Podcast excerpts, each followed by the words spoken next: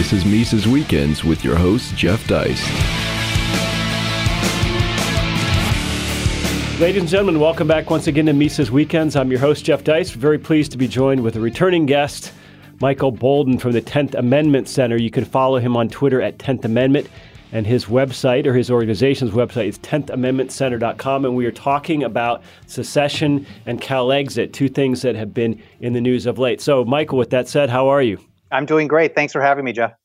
Well, thank you for joining us. So, uh, th- this is great. And I want to say this not mockingly. I, I, I honestly believe this is a good thing, but it has been fascinating since Trump won to watch the left start to talk about and embrace things like federalism and states' rights and nullification and localism and tax resistance. You know, the whole panoply of stuff we might call Irish democracy. Uh, isn't it just amazing to watch how, how people's perception of democratic outcomes changes so abruptly when the wrong guy wins? Well, I mean, decentralization is the last refuge of the loser, is what they've been telling us for years. Well, it looks like the other team lost, uh, and many of them are actually making excellent arguments.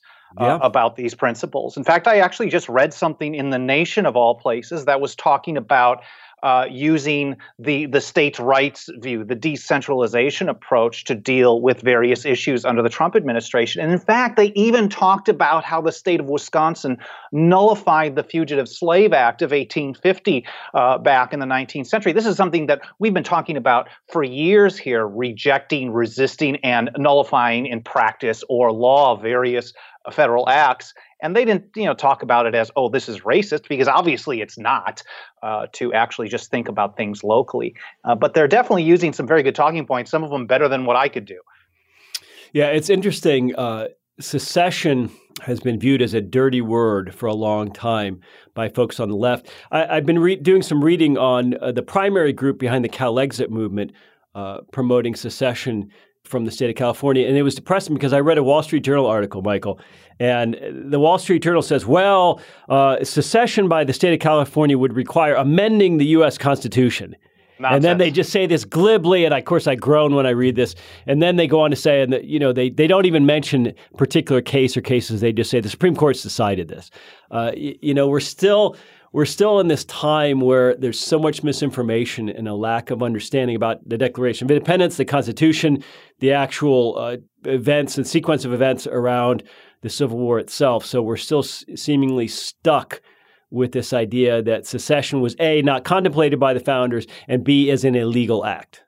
Well, I think it's it's it's interesting because my understanding of the ballot measure that's uh, that they're collecting signatures for right now is that the ballot measure itself is simply a question, and it also references the idea of, well, going forward, we're going to have to amend the Constitution. So I guess here in California, even when they try to approach something that has solid philosophical underpinnings, uh, they get the, the message actually wrong. But even if you were to cite the Supreme Court case Texas v. White, that was back in 1869, that people used to claim that, that states can't do this, or they need a, an amendment, or they got to fight a war basically to be able to leave, uh, we actually actually just uh, published an article, republished from the uh, Library of Law and Liberty website by a guy named James Rogers, who actually argues that uh, Texas versus White doesn't require such a thing at all either. So even in the mainstream political thought, I would say that the, the view that the, the um, there has to be an amendment for, for people to decide to have their own country is absurd. Well, it's also a non starter politically.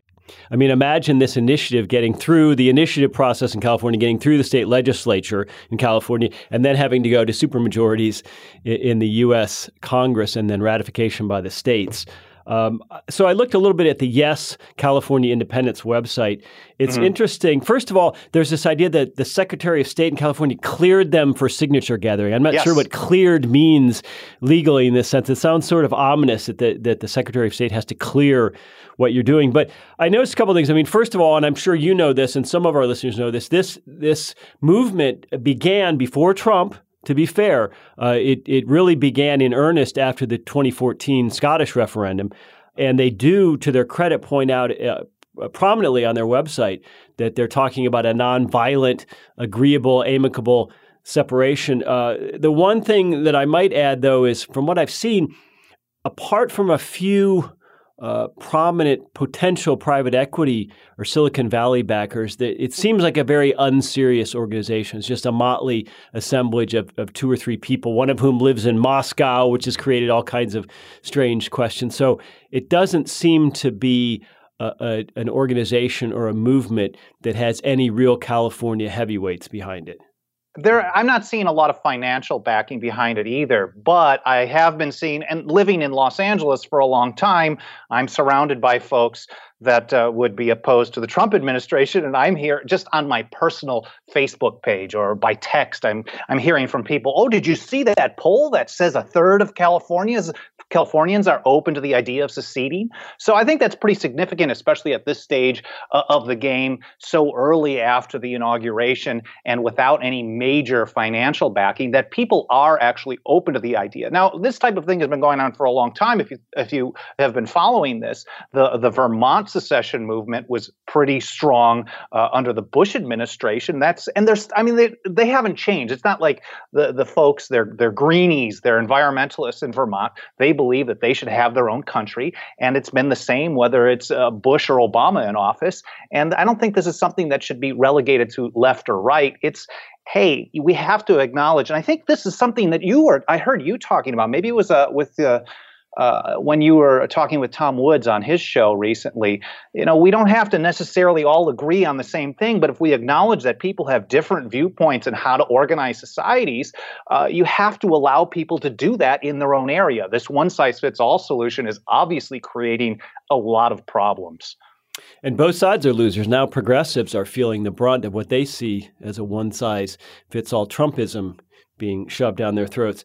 I, I want to talk a little bit about just uh, on a very hypothetical level what what an independent California would look like. As, as, far as making it happen, when you mentioned maybe a third of Californians might have some sympathies towards this, I think the the saga of Quebec being a potentially breakaway republic mm-hmm. Or province from the Canadian federal government tells us a lot because I think support was much higher than a third in Quebec, and they never quite managed to get it done. And in part, that was because uh, they were a bit of a basket case economically. California, there's some contrast here. I mean, we're talking about a GDP.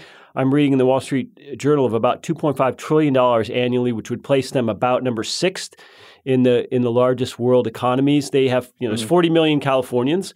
I'm no longer a Californian, but but was, and uh, uh, you know that would place it much larger than some of the countries within the EU. Obviously, it has a huge Pacific Ocean, giving it access to Pacific uh, Rim markets. It has multiple ports. It has uh, agricultural land, which really requires a lot of water. That's a different story.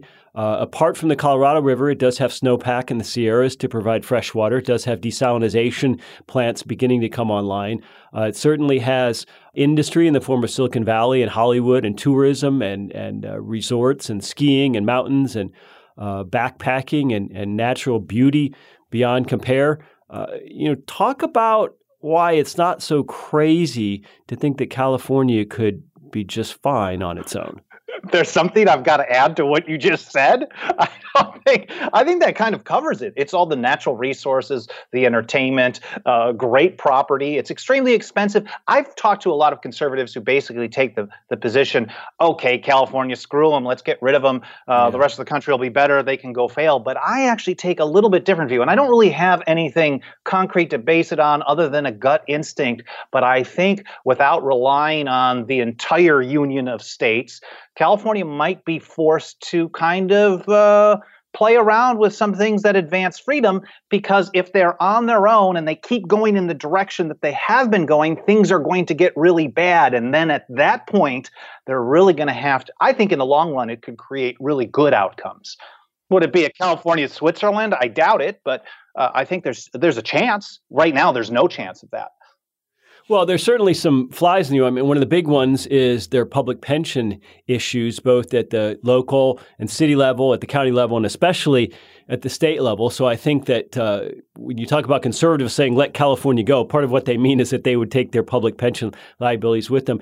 The, the issue of Social Security and federal employee pensions, I think, is is much easier dealt with because there are there are lots of people today who live in foreign countries and collect Social Security. There are retirees in the Philippines and Mexico and, and all over the world. So I don't see that as a problem. And, and I also think that it would be in both parties' interests, meaning the former U.S. state of California and the rest of the U.S., uh, have open trade and, and diplomacy and, and travel in between them. California certainly would benefit from tourism, if nothing else. Uh, so I don't necessarily see it as so far fetched. Now, here's a fly in the ointment, and I want to pose this to you because you probably get this kind of question a lot, which is, well, that's great if the majority of Californians dislike Trump, which I think is probably true. But what about that really embedded, let's say, third of the state that lives inland, not in the hoity-toity coastal areas, the Central Valley, Bakersfield, you know, the the the more conservative, uh, rural and ranching and farming parts of the state. You know, gee whiz, Boldin, if you got it your way, these these poor people would now be forced to live in this left wing society that they didn't choose for themselves. And yeah, sure, rich people can vote with their feet, but the average guy, not so easy. So, so would we in effect be disenfranchising uh, Californians who who maybe they like Trump, maybe they voted for Trump? Well, I mean, I don't think it's going to be any worse. They still live in California today, and they're they're uh, under the regime of so many policies that they probably oppose. And I don't think there's too many federal policies that any of us who believe in liberty really should be in support of. So I. I think you're one way or the other, you're going to have a greater chance to affect the change that you want if the political regime above you is smaller rather than larger. So, a California uh, state, a California country, is still pretty massive. But trying to change things here in California as it is uh, are almost impossible. In Washington, D.C., far worse. So I think there's a slightly better chance of being able to do something good in California should it break away. And then referring back to the idea of, okay, well, if there are, if it's economic brinkmanship at this point, the way that California runs its government, not that that, that isn't happening in Washington as well. I think driving to the brink may force the state to actually consider some other options as well. People talk about military bases and federal land as well. Would it really be so horrible for the federal government to maybe cede some of those bases to California, let California have a national guard of sorts? Or would it be so terrible to say that California and, and maybe even other breakaway states could you know handle most things criminal law et cetera locally but be in some sort of nato type uh, agreement with the larger U.S. to continue to provide uh, some sort of regional military defense. Are we talking in a practical matter or philosophically? Because if it's if well, I think I think I think we're talking both. I mean, uh, look, this is an aspirational show here on Mises Weekends. Okay, so we're, we're trying we're trying to create a better world, and I, am all for California secession. I think I think it would be a, a really fantastic. Uh, idea to take a political subdivision of 40 million people, uh, you know, apart from the 320 million. So you'd basically cut it down by about 90% and, uh, and see what results. In other words, I'm not a, a, libertarian who, who wants to impose libertarian right. ideas on people who aren't interested. Let let the state of California have its own version of single payer. Let them have their own version of of gun control.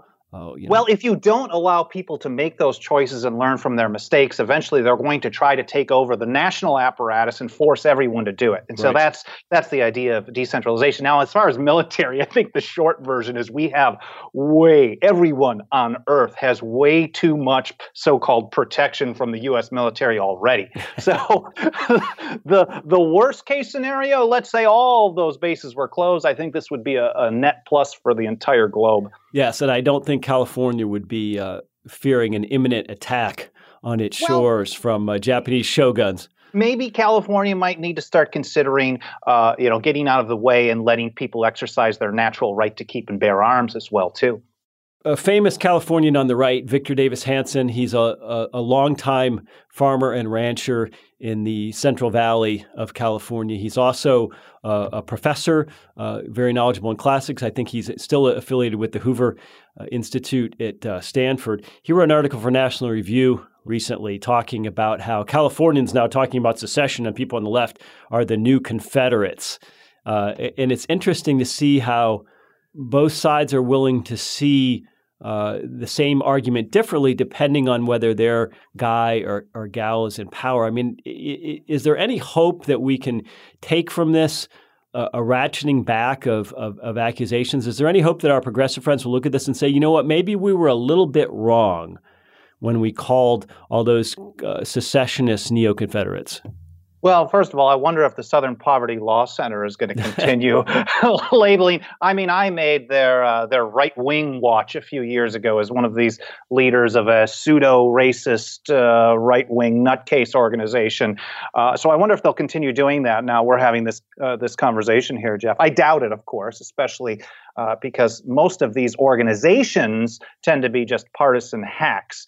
Uh, now, will do we have hope? I think so. I mean, I wouldn't be doing what I do if I thought there was absolutely no hope. I'm definitely not getting rich off of this type of work. I could find uh, far better jobs to do to have a much better income. But I do believe there's hope. I think that every time there, there's a changing of the guard, uh, and some people go to the refuge of decentralization because their team isn't in charge. I think a few people, a small percentage of those people, stick around and recognize it in principle rather than just switching teams. I think a vast majority will just gladly switch teams depending on who's running things in Washington, D.C. But this is a long slog. We're not talking about, you know, flipping around hundreds of years of growth of government in one month or one year or one administration. I think we have to to have our principles be perfect uh, as or as close to perfect as we can for the long term, whether it's future generations or not. But then look at things in a strategic way and see things on a step by step basis right now. Well, I know that your hipster pad there in the in the in the gentrifying garment district of LA. Is, I know that that neighborhood is a hotbed of neo-Confederate racist rednecks. But uh, I should take SPLC on a tour of the neighborhood. Yeah. Well, look, I mean, your whole organization is dedicated to the idea of decentralized political power as originally envisioned under the 10th, 9th and 10th Amendments of the Constitution. And you're going to be speaking on a panel at our upcoming event for those of you who are in Southern California, not this Saturday, but the following Saturday, the 25th. If you're in driving distance or hearing distance, uh, we'll be in San Diego that morning with Patrick Byrne, Tom Woods, Nomi Prins, among other guests, but also Michael Boldin.